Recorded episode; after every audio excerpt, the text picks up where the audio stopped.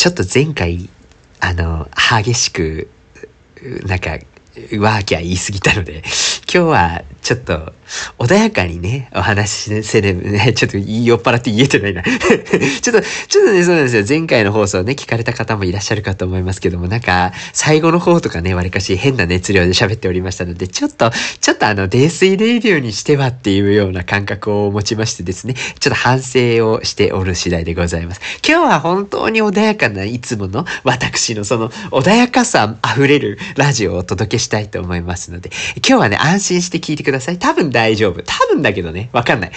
これも、いつどうスイッチ入るかわからないですけどね、多分大丈夫なんで、えー、前回よりもね、優しい感じで、優しい気持ちでね、優しくなりたいですね。はい、行っていきたいと思いますよね。優しくなりたいですね。はい、愛なき時代に生まれたわけじゃない。はい、どんどん行きましょう。はい、世知辛いを生き抜くのは至難の技。それでも明日また頑張れますように、お酒の力をお借りして吐き出しましょう、この感情。この番組は泥酔レイディオ、シラフじゃ言えないあんなことこんなことたまったまんまじゃ具合が悪い。喜怒哀楽まるっとひっくるめて好き勝手喋らせていただきます。というわけでこんばんは、ケロやメンタルながら虚勢を張ってきてます、三好です。はい、そんなこんなでですね、はい、もうなかなかこう自分の発言というものは自分に降りかかってまいりますのでね、あまりこうきつい言葉とかね、言わないようにしなければなと反省する毎日ではございますけれども、なかなかね、ちょっとつい熱量が上がってしまいました。失礼いたしました。はい、そんなこんなでですね、今日のお酒でございます。はい、あ今回はですね、ハイボールでございます。はい、どうもいらっしゃいませ、ハイボール。えー、サントリーから出ておりますわね、えー、ジムビームシリーズよりアイスティーハイボールを今日はいただきたいなと思います。これね、2024年1月16日に発売したばっかりということで、えー、今年の1月16っていうことは、おまあ、なんて言うんでしょうか、1ヶ月も実は経ってない中で、えー、ゲットしてしまいました。こちらの新商品でございますわね。えー、バーボンの味わいに華やかな紅茶の香りがマッチしたハイボールに仕上げましたということで、えー、甘すぎず食事にも合う爽快な味わいが楽しめますよ、みたいなところが説明書きとしてあるんですけど、ね、アイスティーで割るハイボールというところで、え、理解をしたんですが、ちょっとね、すごい楽しみなんですよね。実際このジムビーム自体は、結構もうアメリカ、ケンタッキー州で生まれたらしいですね。もう結構バーボンのシリーズ、バーボンというか、ごめんなさい、ウイスキーか。ウイスキーのシリーズとして結構有名なロゴだと思うので、えー、見たことあるっていうような方も多いかと思うんですけれども、まあそれのちょっと新シリーズということで、新シリーズ、新しいシリーズの中の新商品ということでですね、えー、出てまいりました。こちらのアイスティーハイボールでございますね。なんというか、アイスティーハイボールに惹かれちゃったところは多分にございまして、えー、えー、パッケージがですね、なんかその白ベースに赤の帯がこう、こう下半分に引いてあるみたいな感じで、えー、まあ、ジムビームのおなじみのロゴが一番上に載ってて、そこでアイスティーハイボールみたいなのがね、しっかりとしたフォントで書かれてるみたいな、そういう感じなんですけれども、なんというかその紅茶割りみたいなのっていいですよね。お茶割りというもの自体がそもそも美味しいわけで、そのなんか緑茶割りみたいなのもね、また日本茶の味わい、あの風味豊かな感じっていうところを感じつつお酒ということで、えー、お酒のね、その、酔い知れる感じも楽しめちゃうということでね、すごいお得な感じがしちゃうわけですけども、この紅茶割りっていうのもね、結構美味しいんじゃないかなと思いまして、すごいドキドキしております。今目の前に対峙しておりますけども、なかなかね、ちゃんと、ちょっとドキドキしちゃいますよね、こういうのね。ヘラヘラしちゃいますけども。ということで、スタバのマグカップにご登場いただきました。はい、スタバさんに、スタバさんにっていうマグカップにね、注いでいきたいなというふうに思いますよ。開けていきます。どうでしょう？色から見ていきましょうか。はいよ。あ、おー、すごいね。紅茶の香りがもう、そう、そういでわかる。まあ、そうですか。色はですね、えっ、ー、とね、あ、ちょっとね、ビールっぽい色なんですけど、ちょっと濃いかな。黄金色というよりは、えー、ちょっと茶色みが強くなったような色でございますね。まさにその紅茶で割った感みたいなのが、すごくよくわかる感じでございます。紅茶で割った紅茶で割ったって言ってるけど、本当に紅茶で割ってんのかなこれ。アイスティーハイボールだからそうなのかなって勝手に思っちゃったんですけど、どうでしょうか。えー、あ、紅茶入ってるよ。原材料名、ウイスキー、スピリッツ、レモン、紅茶。ちゃんと入ってますのでね、紅茶割りでございます。飲んでいきましょう。いただきます。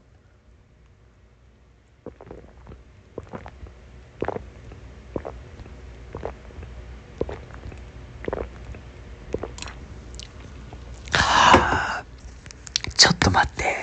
ちょっと待ってね。ハイボール史上、一番うめえかもしれん。あ、ちょ、これは、油断したなああ、そうですか。うんまーはあ、久々声出た。あ、大丈夫これ。え、近所迷惑とかなんない？大丈夫かな？いや、うまーこれ。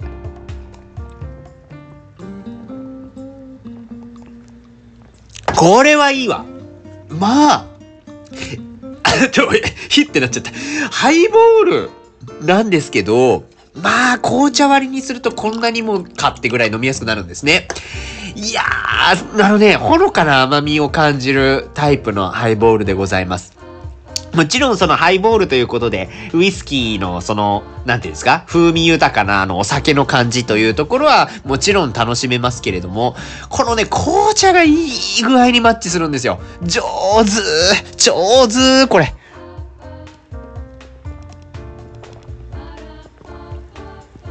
待て待て、めちゃんこうまいぞ、これ。うわぁ、バランス超いいですね。だからそのなんか割ってる感じも、なんか薄くなりすぎず、かといって、なんかもうやっぱりウイスキー感が強すぎて、ちょっとお酒苦手な私は無理だわ、みたいにはならない。えー、まあまあ私の場合はそのハイボールもまあお酒多少強かったろうが、あ、美味しいハイボールよね。なんかもうそういう風に寄り添ってもらってどうもありがとうとか言うんですけど、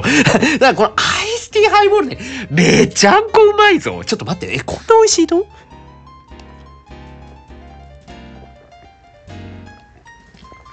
うわこれね、ああ、これみんなに教えよう。これね、急いで飲んだ方がいいですよ。これなんか、新商品ということで、数量限定とは書いてなかったんですけど、え、仮に数量限定になっちゃうとしたら、これは飲まないともったいないですね。ハイボールがお好きな方。えー、ウイスキーがお好きな方、ウイスキーがお好きでしょうに本当に共感される方は、ちょっとね、ぜひ飲んでいただきたい。アイスティーで割るとこんなに美味しいんだっていう感じがいたします。紅茶割りとかね、お好きな方、もうなんかジャストミートで響くと思うので、えー、飲んでほしいですね。これ CM キャラクターがね、ちなみに角健人さんと井桁弘恵さんなんですよね。いやー、お二人もね、美味しそうな顔されてますけども、コマーシャルの上で、コマーシャルの上で美味しそうな顔されてますけども、これ多分、本当に美味しい時の顔なんだと思いますよ。めっちゃうめえぜ、これ。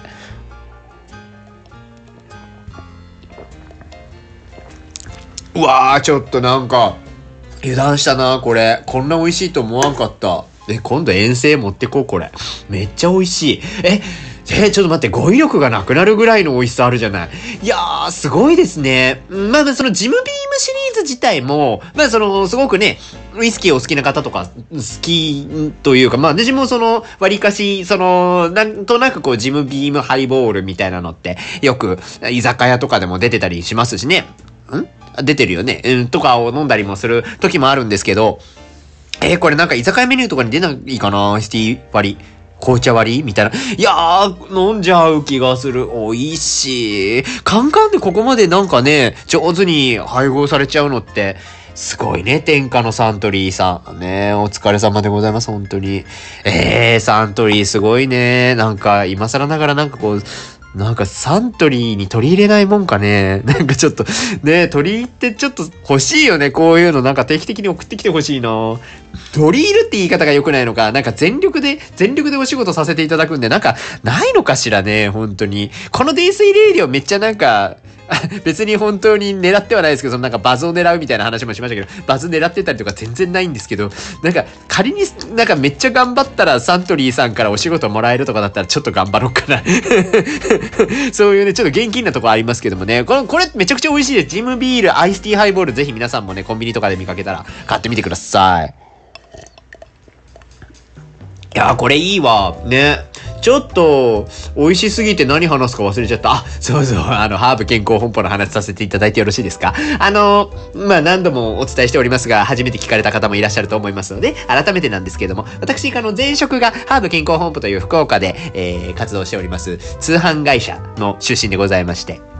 2020、正確に言うと2021年12月末が最終出勤日で、2022年2月22日から、えー、独立という形で一応フリーランスでお仕事を今しておりまして、ただフリーランスと言いましても、前職、ね、のお仕事を実は業務委託で引き続きやっているところがありましてですね、のお仕事が、えー、人事広報のブログ、会社のブログっていうところの更新を実はやっております。えー、まあ、週に1回ぐらい事務所に行って、えー、いろいろとインタビューとかを自分でスケジューリング立てたりとか企画立てたりとかして、え執筆の方をして公開しているみたいな。で、一応月に3、4本、今、コンスタントに出させていただいておりまして、えー、そういう踏ん張るブログっていう名前のブログなんですけど、まあ、そこのね、社員の踏ん張りところとか、まあ、その、会社でどんなことがあったよ、みたいな話とかをね、いろいろと面白おかしくやってる感じではございまして、えー、ずっと更新を続けてるんですけども、またちょっと新たな記事を出しましたのでね、ご紹介がてらちょっとその辺のお話をできればなぁなんて思ってる次第でございます。えー、今回がですね、20代社員にちょっと集まってもらいまして、4人にインタビューをしたというような記事を作らせていただきました。えー、タイトルが入社して3ヶ月、20代社員の本音調査、会社の印象や仕事の満足度は？みたいな記事をね、作らせていただいている次第でございます。えー、そうなんですよ。まあ、若手記事みたいなのは実はですね、えっ、ー、と、あれはいつ頃だったのかしらね。えっ、と、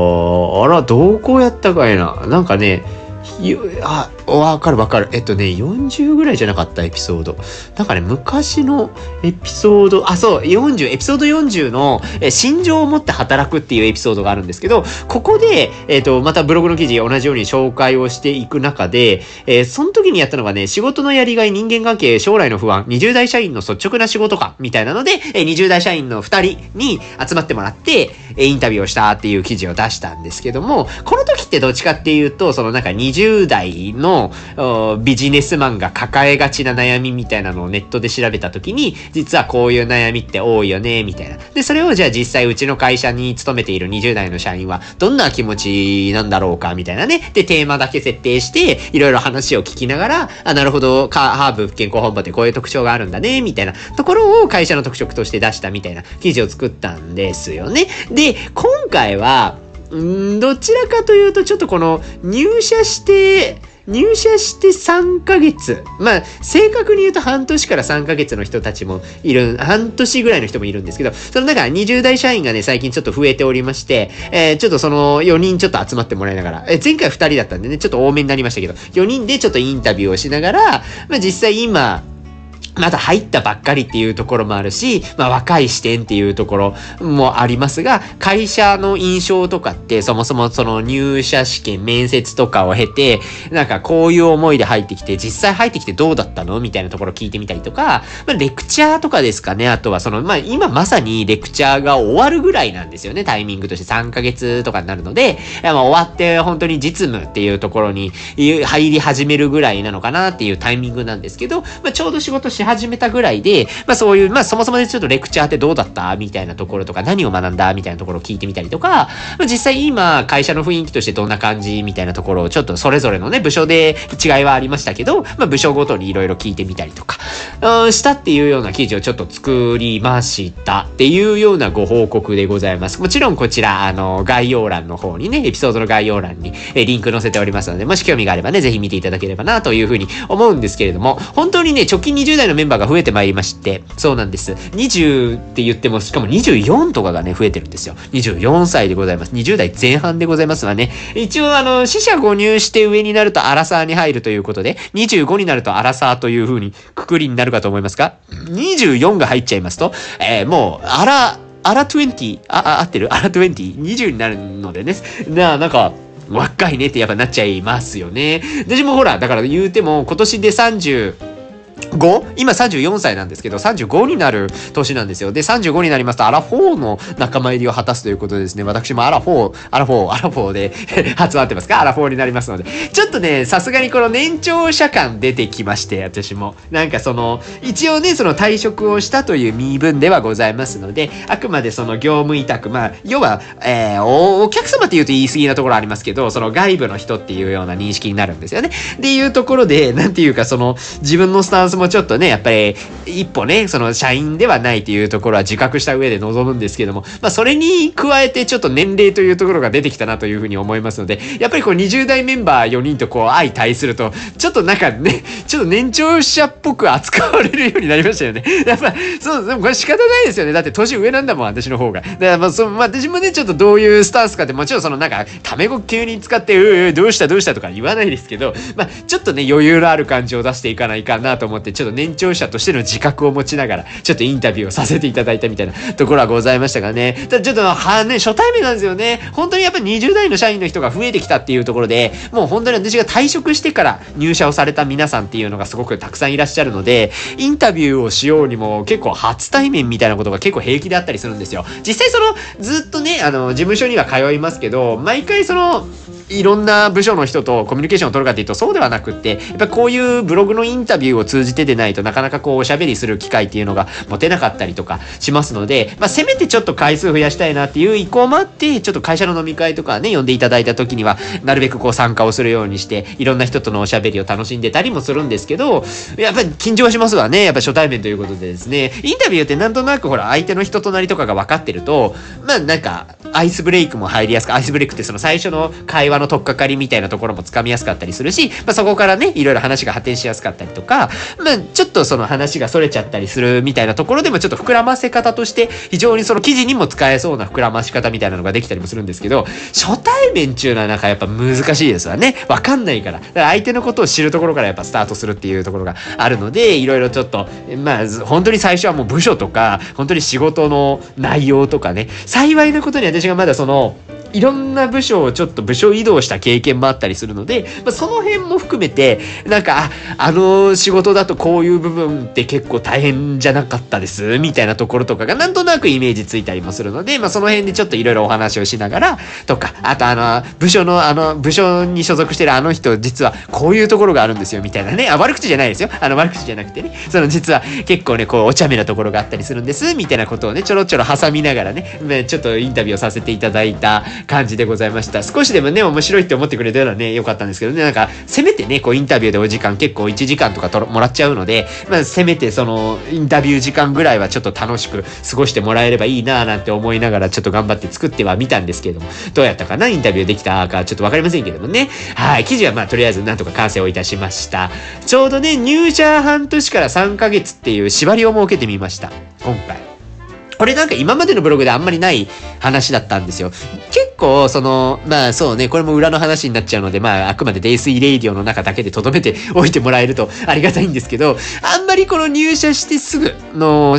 方を取り上げるっていうのは、会社としてはですね、もともとあんまりそれをすべきかどうかっていうところはちょっと迷ってたところがあるんですよね。まあその迷ってた理由としてやっぱりその経験値みたいなところが、まだまだやっぱり3ヶ月から半年って、ちょっとまだ他の社員の方と比べると、あんまり足りなかったりもする部分があったりして、まあ結局だからインタビューしてもあんまりこう言葉が出ないんじゃないかみたいなので、ちょっと敬遠してたところがあるんですよ、会社としてもですね。なので、まあ私も結構そのそういうのをもともと方向性として知ってたので、なるべくその1年以上、まあ1年がいいのかっていうところはちょっとありますけど、ある程度長く勤めてて、こういろいろお話できる要素が増えた人からいろいろインタビュー対象として、え、こういう人にインタビューします、みたいなことを企画書の中でこう出してたりもしてたところはあったんですけど、最近で、も、本当にその、だから3ヶ月とかでも、いろんなことをみんな考えてるなって、改めて思いますし、むしろこの3ヶ月ぐらいの視点っていうところが、結構、フレッシュで面白かったりもする。あ、そっかそっか、確かに、その入社しての、入社する前の気持ちを理解しつつ、そっから入社しての、こう、会社の特色とかをストレートに実感している世代になるので、やっぱこの辺の、その、驚きとか感覚の感じみたいなのが、会社の印象として出す上ですごくいい言葉が出てくるんじゃないかと思って、ちょっと挑戦してたりはするんですよね。その、割かし入社したばかりの人にちょっとブログに登場してもらうのを、ちょっと企画でうまいこと通して、えー、ブログにするっていうところ今ちょっと挑戦してるところがあります。で、これちょっとブログの執筆者としては、ゆくゆくね、その、今回紹介した例えば4人が1年後とか2年後3年後でどんな風になってるのみたいなのを、なんか検事でやっていきたい。そのずっと年次で追っていきたいみたいな思惑もあったりするんですよね。これね、結構コンテンツとしては面白いと思うんですよ。最終的にそのブログで少しずつこうどう変わっていったのみたいなところを取り上げるだけでもかなりリアリティが出る。その読み込んだ時に、わあ、本当だ、なんかどんどんやっぱ変わっていってるね、みたいなのが伝わったりとか、あと構その1年でだいぶそのポジションが変わったりとか、なんだったらその部署とか仕事内容っていうところが明らかに変わったりもするので、なんかその辺のスピード感みたいなところ、もうこれも会社の特色として言ってるので、やっぱ出していきたいところがあるんですけど、スピードが速いんですよね。やっぱそのスピード速くすることに対しての思いみたいなところが結構強い会社だったりするので、まあそういう会社の特色みたいなのを、社員のその人生を通してこう伝えられると、よりリアルになるかななんていうことを考えながら、ありかしそのね、若い子たち、しかもその、社歴がまだそんなにないっていう部分にフォーカスして、ちょっと人選をしていくっていうのを今ちょっとやってるところではございますね。でちょっと今回気合い入れすぎたなって思った一個反省点としては、4人ね、あの、選別しちゃいまして、4人はね、私が、まあ4人やりたかったっていうところもあったんですけど、まあ4人になると、まあもちろん今回の記事ね、ちょっとやっぱり4人になったからといって4人やっぱみんなの話を載せたかったので、ちょっとボリューミーになったんですよね。いいつもの記事よりはちょっと分量多いかなみたいな感じ、1.5倍ぐらいですかね、になっているので、まあ、なんていうか、やっぱフォーカスしようと思うとちょっとなんか話がブレちゃうなみたいな、ななんていうか、それぞれの話がね、点在して出てくるので、頭の中で整理しながら読むのちょっとこれは読者の人大変かもしれないっていうのがちょっと反省点としてはありますかね。わかんない。ちょっと今自分の中ではそう思ってるので、やっぱ3人かな、多くてもって思いながらちょっと今度の人生はちょっと気をつけようとか思ってたりはするんですけど、まあ4人は4人ですごい楽しかったです。なんかやっぱ人の増えた分視点は多くなったので、切り口は増えたなっていう感じはするので、まあそういう部分が楽しめるように作ったつもりではいますけど、まあ、なんか今後どちょっとどうしようかなみたいなところは、いろいろね、こう記事の反応とかも聞きながらいろいろやっていこうかななんて思ってる次第でございます。はい。そう。で、まあ皆さんのね、それこそ20代、24から、24から全員、ほぼほぼ24だった気がするんですけど、まあそういうね、もう入社して半年から3ヶ月ぐらいしかまだ経ってない皆さんの、えー、お仕事内容とかをお伺いをして、いろいろ記事を作ってたんですが、もうね、皆さんも担当業務っていうのが出てくるんですよ。ね。あのー、自分の時と比べるのがいいのかどうかあれですけれども、私入社して3ヶ月はね、担当業務も担当業務としてそんなになんか明確なのなかったなって思って。いやまあね、やっぱ、うん、できる子たちなんでしょうね。任せられてるんですよ。いやすごいね、楽しいと思いますよ。だからね、結構本当に責任あるポジションで、えっ、ー、と、やってたりする、その、例えば企画職みたいなので、もう本当に自分が企画を立案設計して、えー、提案をちゃんと自分でプレゼンするみたいなところからやってってたりとか、えっと、もう本当に事業の業務推進で、裏の、例えば在庫管理だとか、請求の処理みたいなところを全部やってたりとか、あるいはその、コールセンターの運営みたいなので、外部拠点とかうちあったりするんですけど、外部拠点でお願いしてるところと、やり取りをうまいことやりながら、運営っていう、もう数値を見て改善を出してみたいな、いわゆる PDCA を回していくみたいなところを、えー、一つ担当してたりとかしてて、あ、みんななんか範囲ちゃんともうすでに持ってるねっていうのがわかるような内容、業務内容だったので、もう結構会社としてそういうところももうガンガン任せていきながら経験積ませていくみたいなスタンスになってるんだな、みたいなところはちょっとなんかね、ああ、やっぱ変化していくもんねって思いながら聞いてたりもいたしましたかね。そう、なんか、もともとなんか自分の時どうだったっけって振り返ると、なんかその、あ、まあ、任せてもらうみたいな経験はあったんですよね。入社して、半年ぐらいですかね、なんか新商品モニター募集みたいな、えー、企画をやろうみたいなので会社で持ち上がったんですよ。その時はね、未だに覚えてますけど、なんかグルコサミンの商品をたまたま出してたのと、えー、ルテイっていう目にいい成分の商品をちょうどリリースしたばっかりぐらいだったんですよね。ただ私がね、入社してすぐかな、5月とかじゃない ?4 月か5月かぐらいに2品同時に出して、えー、その新商品をみんなに広めるにはどうしたらいいんだっけみたいなところが課題として上がってた中で、半年ぐらい経った時に、じゃあ、モニターやろうぜ、みたいな。そのなんか、お客さんに送って感想をもらうみたいな。で、プレゼントとして送って感想をもらって、えー、よかったら続けてくださいね、みたいな、まあ一応その反則みたいなところにもちょっとつなげていこうか、みたいな企画を考えたときに、それのね、なんかプロジェクトリーダーみたいなのをね、急にこう一任された時があったんですよ。で、もう本当にそのなんか前置きがなかったんですよね、その時は。もうなんか本当に前置きもなく、なんかその企画職の会議みたいなのところで、なんかその、よし、じゃあ大地にこれはやってもらおう、みたいなのが決まって、最初意味がよくわからなくてです。新商品モニター募集とは？みたいなね。え、もう発売しているものの、な、なんだ、モニターとは何だよみたいなね。後でいろいろ教えてもらいながら、そっかそっか、そういうことがいるのか？みたいなね。で、そのなんか、何をしなきゃいけないのみたいなのの洗い出しから、じゃあスケジュールを引いて、え管理をしていきながら、自分でもこうタスクをどんどん進めていくみたいなことを、その時初めて、えー、担当したなっていうのを覚えてますね。もう思い出せば思い出すほどですけれども、当然ながらね、クソみたいなタスク管理だったような気がします。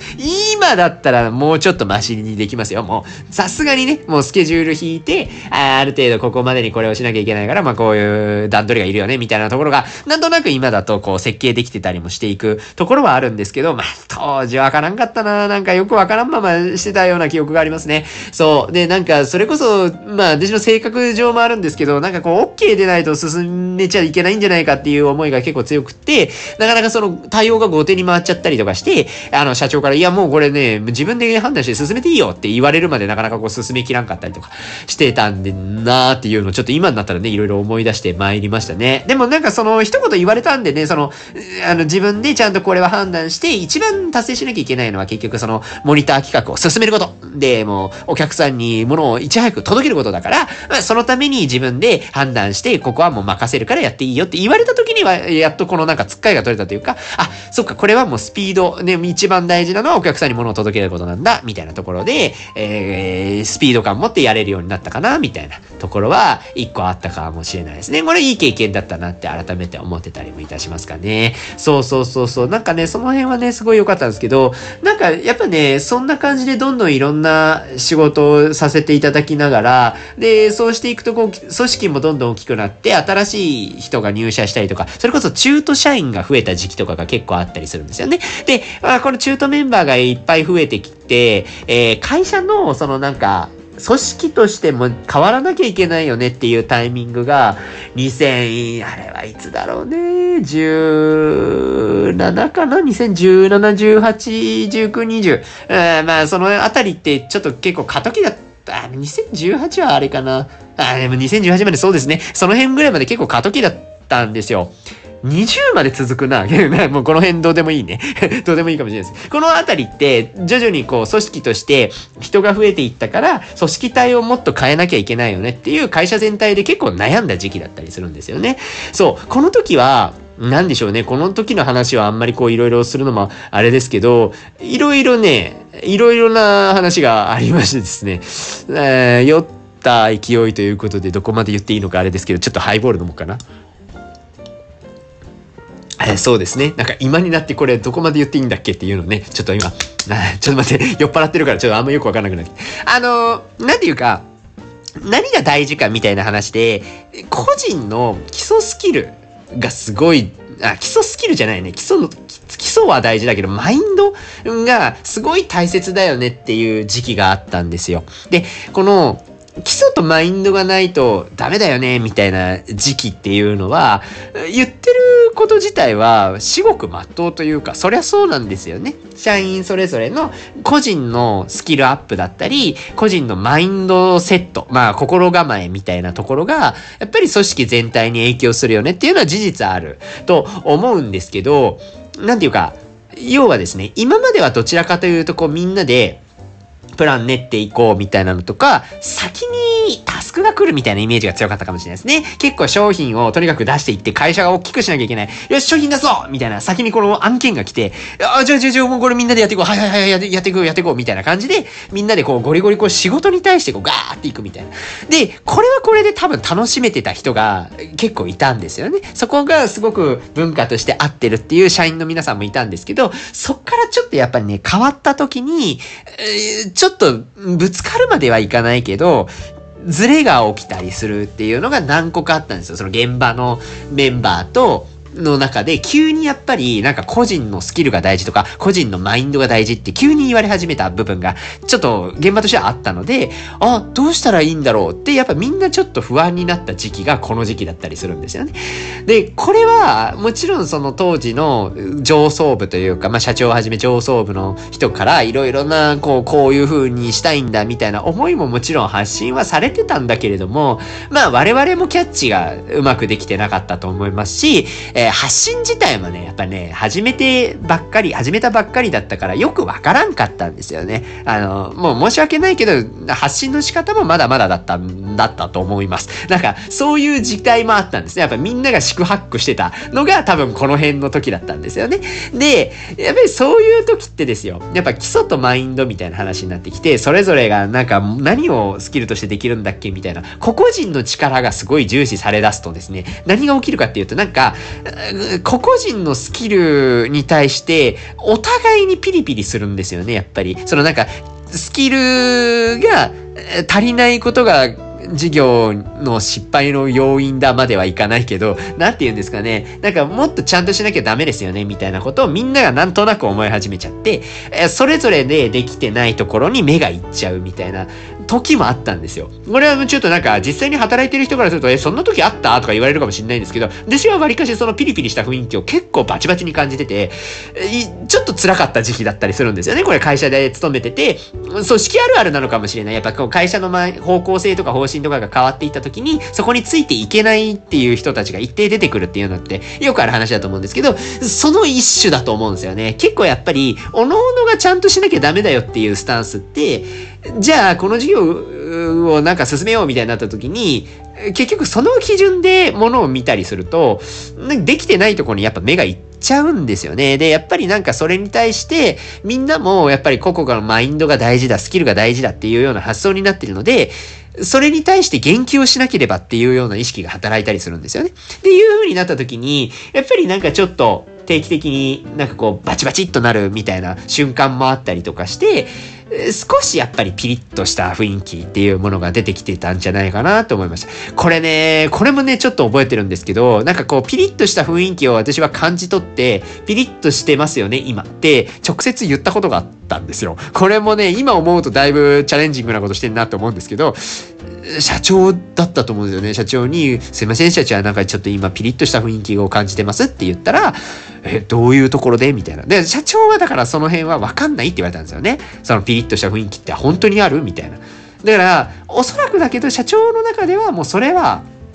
なんかこう、会社の過渡期における、もう当然のものだみたいな感覚がちょっとあったんだと思うんですよね。だから、なんかいちいちピリってしたみたいな表現になるのがよくわかんなかったみたいな雰囲気の反応されたので、え、まあそんな風に言われたんですけど、やっぱ現場にいる身としては、もう明らかになんとなく息苦しさを感じたりとかやっぱするんですよね。言語化がすごく難しい部分ではあるんだけれども、うん言語化が難しいのはまあ別に間違っててるわけじゃないから。そのなんかマインドを大切にしなきゃいけないとか、別になんか個々人がしっかりとスキルアップしていかないといけないよねっていうのはわかるんだけどっていう話でね。ただ、なんかそれを重視するがあまり、なんていうか、それを基準でいろんな他の大事な要素をそぎ落としてる気がするみたいな感じのピリッとした感じがすごいなんか大変だなーって思ってた時期が実はあったりはするんですよね。なんかすごいこと言ってますね、今ね。なんかこれ大丈夫かな？大丈夫。この会社の人はね、このデスレディを知らない、知らない。まあ知っててもらってもいいんですけどね、別にね。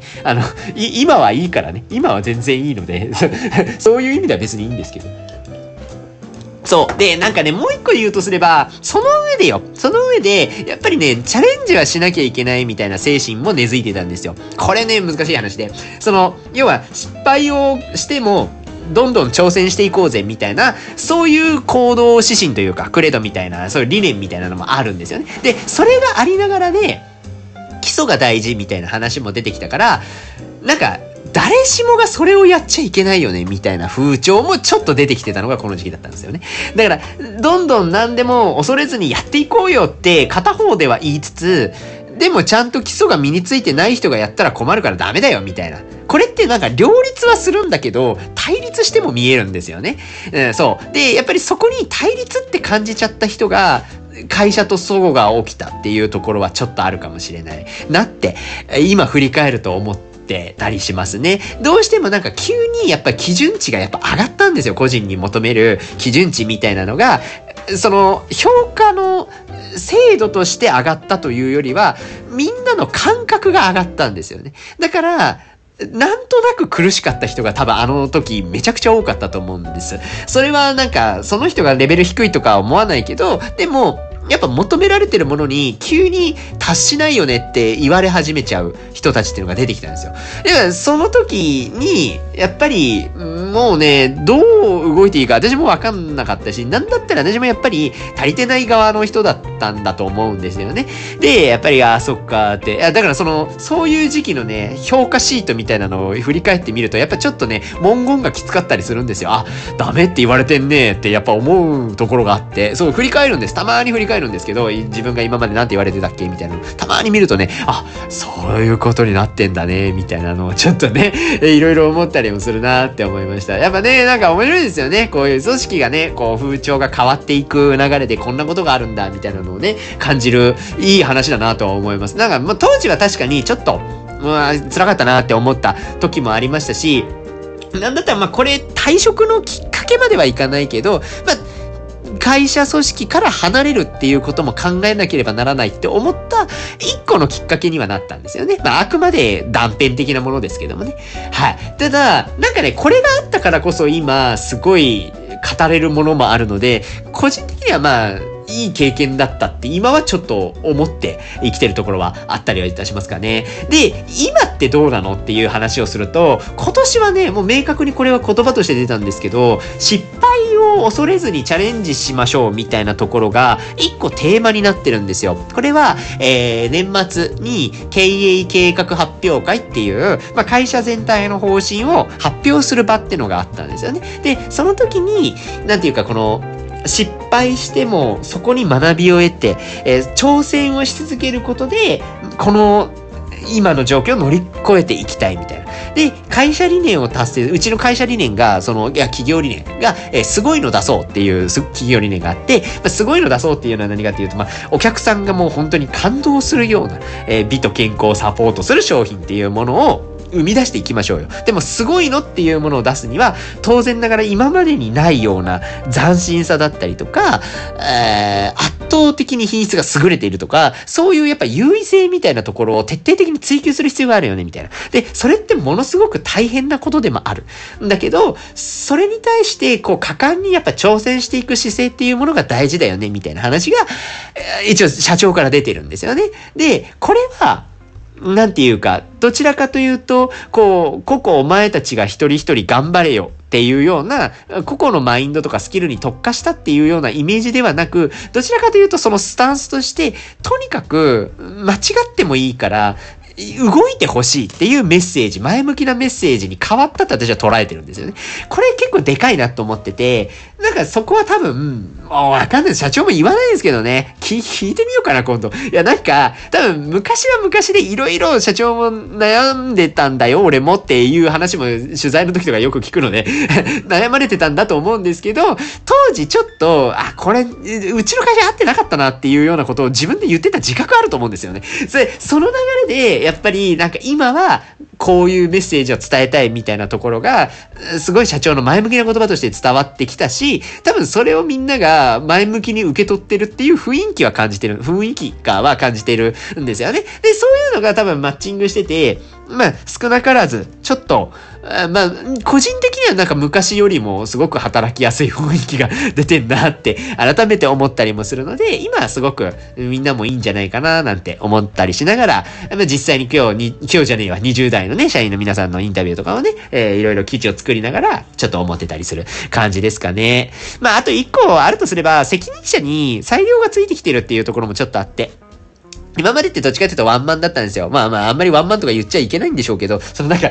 どちらかというと社長が全部決めなければ進まないよね、みたいな雰囲気。まあこれも雰囲気で言っちゃいますけどね、組織風土があったんですけど、でもそうじゃなくて、最近やっぱりその、この役職はここまで判断してもいい、みたいなのが、キャリアの制度として、わりかし明確に言語化されるようになってきてるっていうのも変化としてあるんですね。っていうのがあって、じゃあ責任者がこう、どこまで判断してやっていきますみたいなところが、はっきりとこう、物が言えるようになってきてるみたいなところが、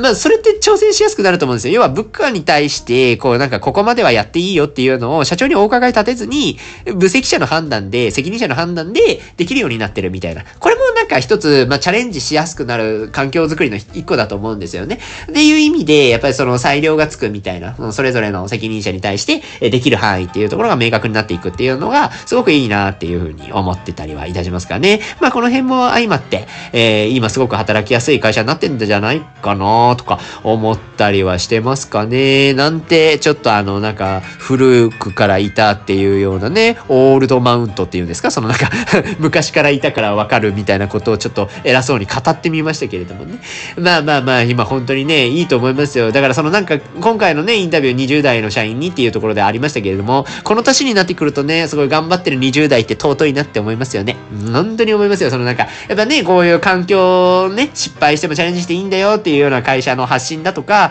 まあ、責任者の裁量でやらせてあげるみたいな環境整備が整ってるとか、いろいろありますけど、まあ、その中でね、20代がもう、楽しそうに仕事してるみたいな話を聞くだけでも結構なんか尊み感じますよね。なんか愛しく思えるというかね、もう本当に頑張ってほしいなって心の底から思ってたりもいたしますし、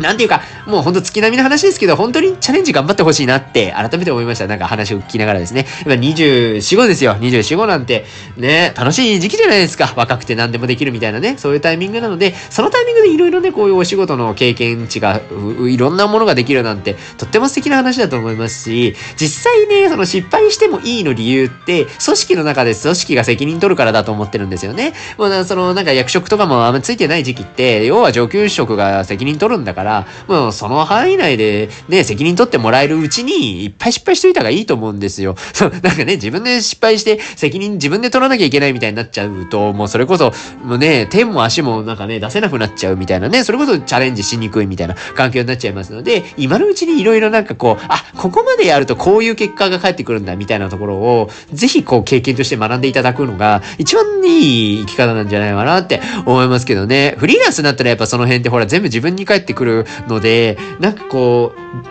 未知の挑戦みたいなのって、私はやっぱどうしても一回考えちゃうところがあるんですよ。なんか、明らかにちょっとリスク取ってでもこれはやるべきみたいなのとかだったら、まだ、なんかね、こう前向きにやれたりもするところもあるんでしょうけど、なんか、ようわからなさすぎて、これちょっといきなり手出すの怖いなって思ったら、やっぱ手出さないですもんね。で、それがなんか、間違ってる、間違ってないの話はよくわからんけど、その、やっぱね、こう挑戦するっていう推進力だけ考えるとすれば、やっぱりこの経験値である程度こうなったらこういうリターンが来るみたいなところだけでも把握してると、やっぱり挑戦がしやすくなってきたりとかすると思うので、今の、それこそね、20代の今回インタビューした4人の子たちとか、多分持ってる仕事としては結構幅が広いなってすごく思ったので、なんか本当にね、なんかいろいろ経験値積んだら、マジで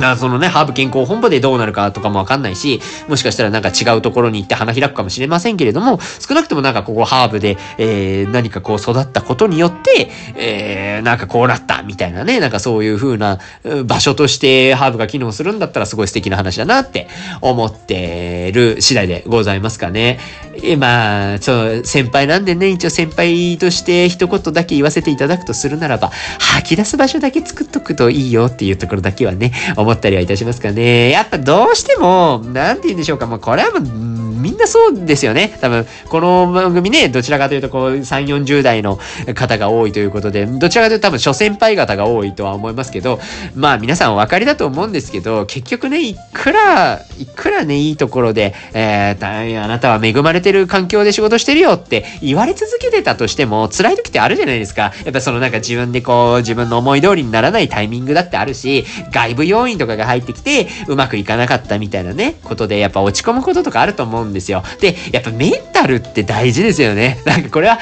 ラ、ンニング趣味にしてるからかわかんないですけど、結局メンタルってやっぱ立ち返る問題だと思うんですよ。で、これも仕事においてもまさに一緒だと思っているので、もう吐き出す場所、だからもう本当になんかもうが限界って思ったら、やっぱりどっかしらで息抜きとか必要だと思いますし、やめるみたいな選択ね。もうなんかずーっと同じことをこう、ひたすらもうやらなきゃやらなきゃって言って、前に進むだけじゃなくって、よし、もうやめよう。もうこれダメだ。こう今違う、もう違うアプローチ考えようっていうような判断みたいなのができるっていうこともやっぱ大事だと思うんですよね。そういう意味でもやっぱり冷静になれる場所みたいな、まあそういう吐き出す場所とか落ち着ける場所とかね、いうところが、まあ同じ会社内で作るのか、まあ部署内じゃなくても、例えば他部署の人とちとちょっと仲良い人がいて、たまに実は1、2ヶ月に1回は飲んでるんだよね、みたいなところがあれば、それだけでもなんかね、やっていけたりもするので、なんとなくですけど、やっぱそういう場所みたいなところは意識的に作った方がいいんじゃないかな、なんて思ってたりはしますけどもね。私も実際作ってました。まあそういう回もあるんです。今最近ね、あんまりないんですけどね。そうそうそう、そのなんかちょっと、まあ、どす黒いものもたまに溜まったら吐き出しましょうみたいな回をね、解説したりもしておりまして、まあそういうのも楽しいですよ。ね、たまにはね、そういう飲み会もいいなと思いますので、ね。はい、そんな感じでございました。なんだろうね、なんか、まああくまでね、今回ハーブ健康本舗の話ばっかりしちゃいましたけれども、これって別になんかそのハーブ健康本舗がうんぬんっていうよりは、まあどの会社でもある話だと思うんですよね。やっぱこう会社の規模が変わっていくっていうのは、いろいろなね、こう考え方であるとか、方針が変わっていくっていうっていうことになると思うんですけど、やっぱそこで、こう経営者、という立場のに近い人たちと、まあ、いわゆる現場で働いている部下っていう立場の人たちって、いろんな考えがそれぞれ、やっぱいろんな思いがあったりとかして、えー、まあ、うまくいくこともあれば、うまくいかない時もあると思うんですよね。組織としてうまく機能しない場面も、やっぱ出てきたりもすると思うんですけど、まあ、一個、やっぱりその中で何をやっていくのかみたいな。で、やっぱ大事にしている方方針みたいな。まあ、ハーブで言うと今年は失敗してもチャレンジするっていうのがその一つだと思うんですけど、そういうなんか軸みたいなところがね、みんなでシェアができていて、まあ、それに沿ってみんなで楽しく仕事をしていくみたいな。楽しく仕事をするってすごい大事なんですよね、きっとね。そういうなんか、ね、あの、もう適当にやるみたいな楽するっていう意味合いではなく、やっぱりその、仕事ってこういう風にできたら楽しいよねみたいなところを、なんとなく価値観が共有できてて、うまいことやれる組織なんだったら、それはもう会社としてとてもいい機能を持っているものだと思いますのでね、みんなが勤めている会社がそうなることをね、心から願って、え今日も今日とてブログを書く私でございます。はい、そんなこんなでね、今日はお仕事のお話でございました。若い子たちマジで頑張れよって思ってる今日この頃です。はい、肝臓は定期的に労りつつ明日も頑張りましょう。デイスイレイディオまた次回の飲み会でお会いいたしましょう。本日もご視聴いただきましてありがとうございました。